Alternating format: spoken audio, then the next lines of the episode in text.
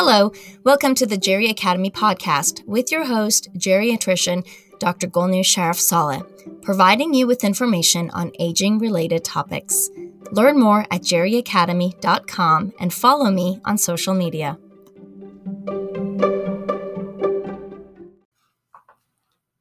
Hello, welcome to the Geri Academy podcast with your host, Dr. Golnoosh Sharif Saleh. Today, we are going to talk about some myths. We're going to bust some geriatric myths, demythify. And my guests today, Dr. Cannon, Dr. Wong, my wonderful geriatric fellows. Hi, guys. Hello. Hello. So, um, Dr. Cannon, Yes, want to sing us a song? if I must. You must. So this is Geri Academy.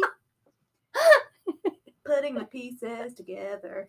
That's that's right. We're gonna put some geriatric pieces together today. But before we start with the official myths, I need I have one myth that's really important, I think. Okay. All the time I hear this, you know, geriatricians or older doctors, they're not fun. That is not true. We are cool. We are mostly young women. I mean, women dominate the field. And not only that, we have like the best job satisfaction out of any other specialty. I mean, it, that's reality. That actually is a true fact. So, Dr. Cannon, tell us about the first myth. So something I hear all the time is, oh, geriatricians only treat dementia. So untrue. We do everything. So geriatricians are trained to look at the whole person. And the first time you come and see us, it's usually about a 90 minute visit because we look at your medicines, we look at how you walk, we look at what you can do at home. Is there something we can do to help? And then we basically just spend a lot of time getting to know you because this is our first time meeting you. We want to know you and everything you can do. Yes, we do specialize in memory issues, but if you look at our blog, you can see when to see a geriatrician and see if any of that fits you. Right. And also, when we see patients for falls, we generally incorporate, you know, a lot of other things. Check out the Geri Academy blog, Don't Let Falls Get You Down. When we look at medications, we're looking at multiple disease processes. Again, it is a comprehensive evaluation by a geriatrician, which memory is sometimes a part of that evaluation. Mhm. So, what's the second myth, Dr. Wong? So myth number two: if um, I see a geriatrician, I will lose my primary care provider. Again, this is not true. Geriatricians are generally a physician, either a MD or a DO, who has completed their training and obtained additional training in the field of geriatrics, and they could function like primary cares or as specialists. And like any other specialist, people continue seeing their own primary care doctor and they see the geriatrician um, for all the mm, issues they discussed earlier. Yep, you know, there are so few geriatricians. Actually, one geriatrician, if they work as a primary care doctor, can take care of about 700 older adults. By 2029, when the last of the baby boomers turn 65, we are going to need about 30,000 geriatricians to feel right to fill that gap. I just saw your face, Dr. Cannon. But in order to fill that gap, we will not have enough geriatricians. And so geriatricians really work well as consultants. And sometimes when they do primary care work, they they do specialize and address the entire need. But other times as consultants, they support the healthcare system. And you know, I think that we're pretty cool. I mean, we get to make up fun songs. We get to make up fun songs, right? and then get roped into singing them, I feel like even if you got kicked out of your church choir because you're so bad, like I did.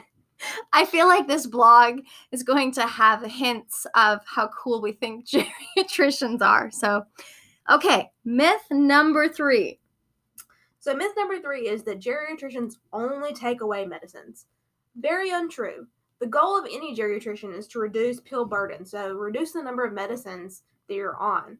And I think I remember in a podcast that we talked about every single medicine has a 10% chance of having an adverse effect. So how many older people do we see on 10 plus medicines or 10 plus supplements? Because those can have side effects too. So your geriatrician and you will work together to see if any of these medicines can be taken away or if you're having side effects that could be like falling, confusion, dry mouth.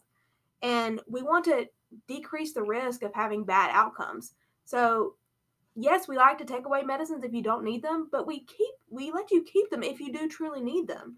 I mean, who wants to take 20 pills a day? If we can get that down to 10, certainly I'd be happier. Mhm. Right, I know I I, f- don't want to. right. Yeah. We, you know, we were just discussing when we get older, we might need potassium. So, do we want the big potassium pill that's a horse pill or the nasty liquid? You know, we have to think about that in the future. Mhm. you know, we each we each have our own thoughts on it. Pick your poison. I'd much rather choke on Pick a your pill. poison. I don't do shots well, so Yep.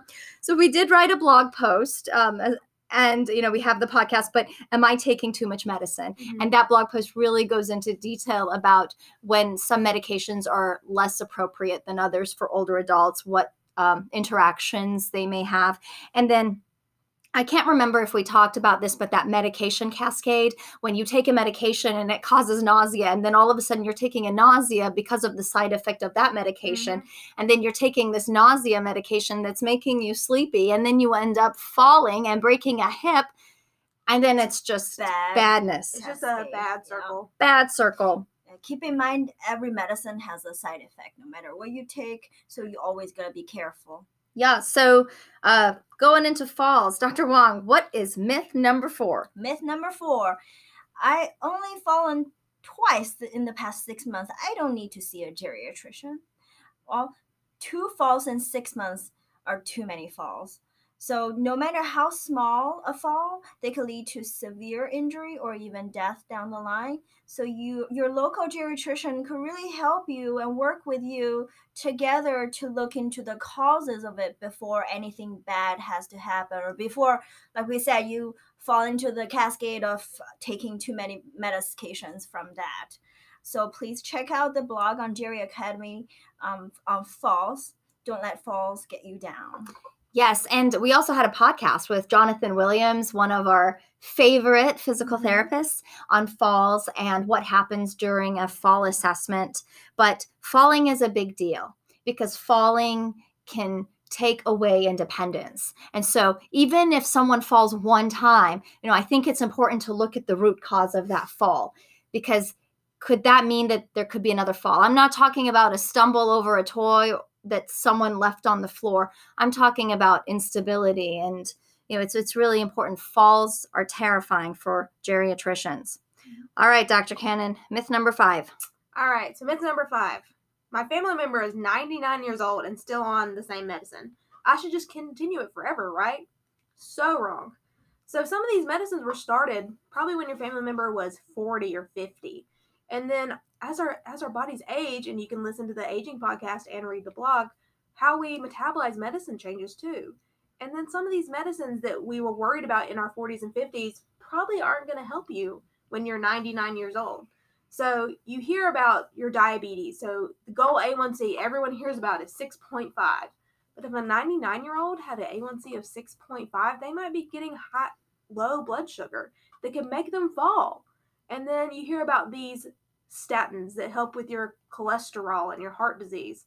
Well, typically, you know, at 99, they probably already have heart disease and it might be making their muscles hurt and make them feel weak. So taking them off of that when it doesn't really have a clear benefit, you know, if that would make me feel better if my muscles didn't hurt and I didn't feel weak, I think I would much much more likely to take that medicine off.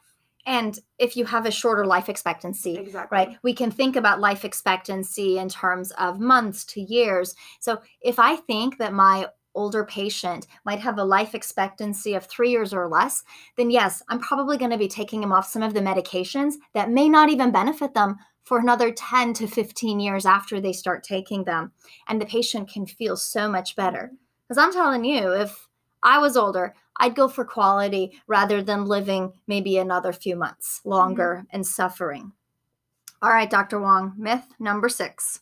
All right, myth number six. My family member has a severe dementia. Is it too late to see a geriatrician? Well, it's never too late to see a geriatrician. Uh, dementia, once you have that diagnosis, it doesn't stop at the patient level. It became a, a, a group issue, it became a team issue. It affects not only the patient affects their family member their kids their grandchildren their doctors their geriatrician. Everyone needs to um, step in and be able to help out. And seeing a geriatrician will um, help the family understand how this disease progresses how much help their loved one will need and what is to be expected down the line.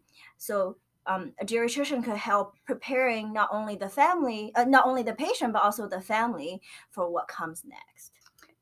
Yeah. Did you have something you want to say about that, And Dr. there was actually a study that came out that people who saw geriatricians and had the appropriate training and counseling kept their family members out of nursing homes longer Mm-hmm. and kept them at home, which you know that's the goal The of pretty much ultimate goal. everyone is to stay at home as long as possible.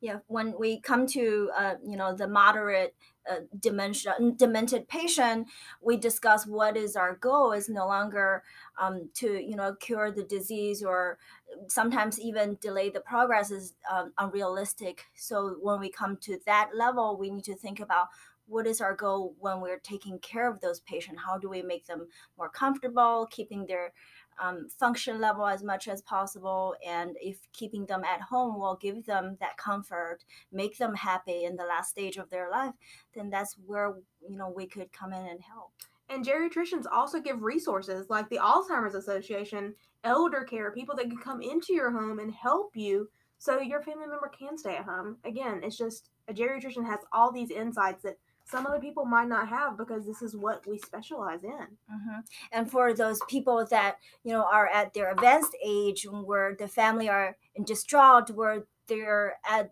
the end of the rope and we could also help out by advising on a placement so their loved one will be taken care of and the family will you know rest knowing their loved ones are in a safe place or even how to speak to your loved one, right? We can explain to a family member your loved one is processing information at this mental age. And because of that, this is how you need to approach them. And this is how you need to speak to them. And maybe some words are appropriate and some words are inappropriate.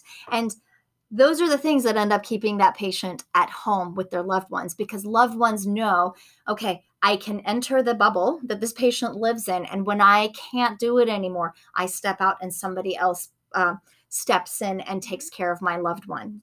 And we talk about caregiver burden. So, a lot on this topic, again, because it is something that we do a lot of, but it is never too late to see a geriatrician. And I think we're also particularly good with medication uh, blends. Uh, taking patients off of some medications because they could be causing some behavioral disturbance or even adding some and the combination of some that could help with some of the behavioral issues. Okay, so who's up? Myth number seven. So the geriatrician only sees patients in the clinic. So false. We go everywhere. That's the cool part of geriatrics is you can be in the hospital one day, in the nursing home like we are one day. You can go to a group dementia house, which is one of my favorite places to go. But it's really important to have a geriatrician in the hospital because they can see the hip fracture patients that might be benef- that might get a medicine to help strengthen their bones or something that there's a blog on delirium, which is my favorite topic in the hospital because you can help the patient be less confused, help them hopefully get out of this brain fog. Because delirium is pretty serious, especially in the ICU. It has an increased risk of death. So if we can intervene and hopefully help these patients get through it a little bit quicker, it's great. And we also do advanced care planning or goals of care in the hospital. So if you know you're worried about this patient isn't receiving enough care at home, like home health or palliative or hospice, we can intervene and help the hospitalist or the primary care doctor get the patient the help they need. And transition of care. Yes. right? So we'll see a patient in the hospital, someone who we know has a risk of coming back to the hospital frequently. And we establish that care. We look at the root causes, the underlying reason why is this patient coming back to the mm-hmm. hospital? And what do we do? We make a house call and we follow them into the home to understand a little bit about what is going on, or we'll follow them into the geriatric clinic to see what's going on, right? And so it's it's I think it's awesome. And I just realized something, or maybe this like thought came into my head. You, you know how you have people like sneaking around and like popping their That's us. That's us. That's We're us. just like, oh, it's a geriatrician. We're little more because we always dig deeper. We Mhm. dig pretty deep. nuggets. That's right. and we're we could be everywhere too you know like you mentioned the house calls and you know we really get established we're um, getting to know the patient better and our ultimate goal is to keep them um, as well taken care of as functional as long as possible. And i was just um, in a pace program where uh, older frail adults half of them have dementia they get to be cared at home but they go to an adult daycare center where they get to have um, a, you know a lot of fun activities their family get to have a rest and the geriatrician get to see them there and they the geriatrician in the pace program get to keep them in the community as ind- independently as much possible. So um, we're everywhere. Yeah, and there was actually some research that showed if you have a geriatrician, it keeps you out of the hospital and it helps save you money. So I think I think it said like eight hundred dollars a year by not going to the ER because you know ERs are so expensive. Right. And if a geriatrician sees you before you have some type of hip surgery because of a hip fracture, then your the likelihood of developing delirium goes down by like 30%. percent Mhm. I mean, that's pretty cool. So very significant right. So who wrote that blog on delirium? I think you did. Did I write that? For some reason I thought you wrote that. I mean, I do love it. It's one of my like true loves in the hospital because hypoactive or hyperactive, I love them both. I- I do too. It's a favorite diagnosis. Yes. yes. Mhm. All right, who's up? Myth number 8. Myth number eight dementia is a normal part of aging, which is incorrect. The old way of thinking is that older patients just got senile as they age. This was before dementia became a diagnosis. There's, um, you know, slowing of memory as we age in um, almost everybody, but dementia is not or is a faster progress than the, just the normal um, memory loss progress. So dementia is not normal. And, and there is different pathology, right? Mhm. When you look at uh, brain scans of different types of dementia. So it is not a normal part of aging. If you notice mom or dad or grandma or grandpa forgetting, maybe I forget what I ate for breakfast, I'm repeating myself, um, maybe the same thing multiple times, calling, asking the same questions, that is not normal. or getting lost in getting- spots. yeah. Exactly, getting lost while driving, or Um, sometimes forgetting to turn on the car, like something they had done so Mhm. many times that Forgetting was to take care of the car. My husband got uh, hit by a car that was on fire, backing into his car at a, uh, a, traffic light. he had to pull that old gentleman out away from his car because um, that moment that older gentleman really truly had no idea what was going on he kept saying oh i didn't do it i didn't do it but he was definitely in distraught and um, you know very high chance he has some kind of cognitive deficit and he could have been in serious danger if um, you know It's like a rolling fireball. rolling you know well car for a moment that was on fire when Dr. Wong said my husband, I was like, Are you gonna say Chris has dementia? no, that's something he had flying at him. I mean, I did cognitively test my husband Did you? because he has some difficulties with recall, and apparently I do too now because he told me he had to get dental work on Monday. That's a perfect example. You know, everybody has bad memory moments. Everybody forgets stuff. When it becomes a danger, when it becomes something more than will usually, and it will impair your day to day activity, then it's not normal. So Right. definitely get it checked out and get it managed, treated, however, um, so that you wouldn't get yourself in spots of danger or, you know, your loved ones would be protected. So you're not in a Yeah. rolling fireball. Oh, yeah. Right. But you, you know, just on a serious note though, you can have younger patients develop memory problems Mhm. where you can have an actual memory disorder. Yeah. And so for us, you know, if you have someone in their 40s or 50s, there's likely a genetic component, but developing serious memory um, issues, or even if, you know, I mean, I, I laughed at that, but even if like I thought, oh my gosh, something's not right, I detected something was is not right. I think you know you can still see geriatrics, but definitely, absolutely need to see a neurologist because that is not normal either. You know Mhm. And the sooner that you intervene and see somebody or that your loved one sees someone the longer you can preserve your memory the more likely you can find out what the root of the problem is Mhm. and address it, which is really important. Okay, guys. Absolutely. So n- myth number nine. So myth number nine: I don't need to see a geriatrician for urinary incontinence. Incorrect. Any female with urinary incontinence should see a geriatrician. This is because urinary incontinence can be the first sign of frailty. And I talked about this in my blog and my podcast a few weeks ago. And you know, we worry about incontinence because if you're rushing to get to the bathroom, again, you might fall and hurt a hip, or you might trip and hit your head. So, anytime you have urinary incontinence, it's good to just get it checked out. It's nothing embarrassing. You know, it happens to a lot of people, but it's just good to get it checked out. And early intervention for this urinary incontinence might mean a better quality of life and decrease the risk of developing frailty syndrome that's on that continuum that you can see the picture on our blog to maintain your independence. Right. I just thought of another myth. Okay, gosh. myth number 9.5. 9.10. Right.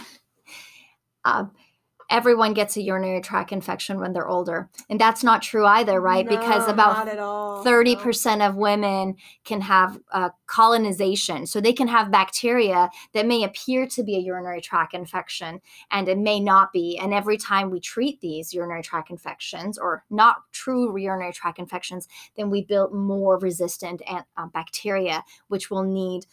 Uh, actual antibiotics and Mhm. these antibiotics you know will run out of an antibiotic and it can be harmful to a patient so important to see a geriatrician, important to address that with primary care, and important to possibly even see a urologist when you're Mhm. kind of in this cycle. And something important also is if your family has a Foley catheter, if you and they go to the doctor and they're like, oh, they've been confused, let's check their urine. If they've had a Foley for more than like three days, it's gonna be contaminated. It could have 17,000 bacterias in there. But that doesn't mean they have a urinary tract infection. It's just the bacteria live in there because it's pee and it's warm and they're happy. Yes. So if especially if your patient has a catheter, it's even more difficult to get a good clean urine sample as clean as urine can get. You know, apparently it is sterile. It is. Yeah. Oh, Mhm. unless, and also if you have like diabetes and you're leaking a little bit of Mhm. sugar, Sugar, right? Then you're going to have even happier bacteria trying to live there. Right. So, okay. Myth number 10. All right, myth number 10. My parents or spouse only sleep about six hours a night. Is that normal? Well, this surprisingly is. As we age, we do need less sleep to keep us functioning. On average, old person only needs six hours of sleep in 24 hours. Um, so your family member is napping most of the day, they will likely be up all night. Um, so it's uh, very important to keep them awake as much as possible so they could um, reorient to that uh, normal day and night cycle so that they don't end up staying up all night. You know, one other thing we see, and then we talked about this in the delirium podcast, is when loved ones come to the hospital and their family member is sleeping and they're like, let them rest. They didn't sleep all night. And what do we do? Wake them up. We wake them up, Open the pull up the blinds. blinds, and drive everyone crazy. Turn on the light. But we stop it, right? We Mhm. we sort of need to stop that cycle it kind of like reinforcing the bad habit and so making sure that your loved one is active up awake during the day not just in the hospital but at home too. Mhm. think your loved one with dementia they shouldn't just be sitting around all day. They need to be active and doing things. And so once you do keep them active and once they are doing things and engaged as much as they can be depending on the uh, stage of dementia then they're more likely to get a better night's sleep and i don't remember if we talked about this too in another podcast but we talked about melatonin uh, Mhm. medication it is used for sleep. So really melatonin should be taken about four hours before sleep no more than one to three milligrams.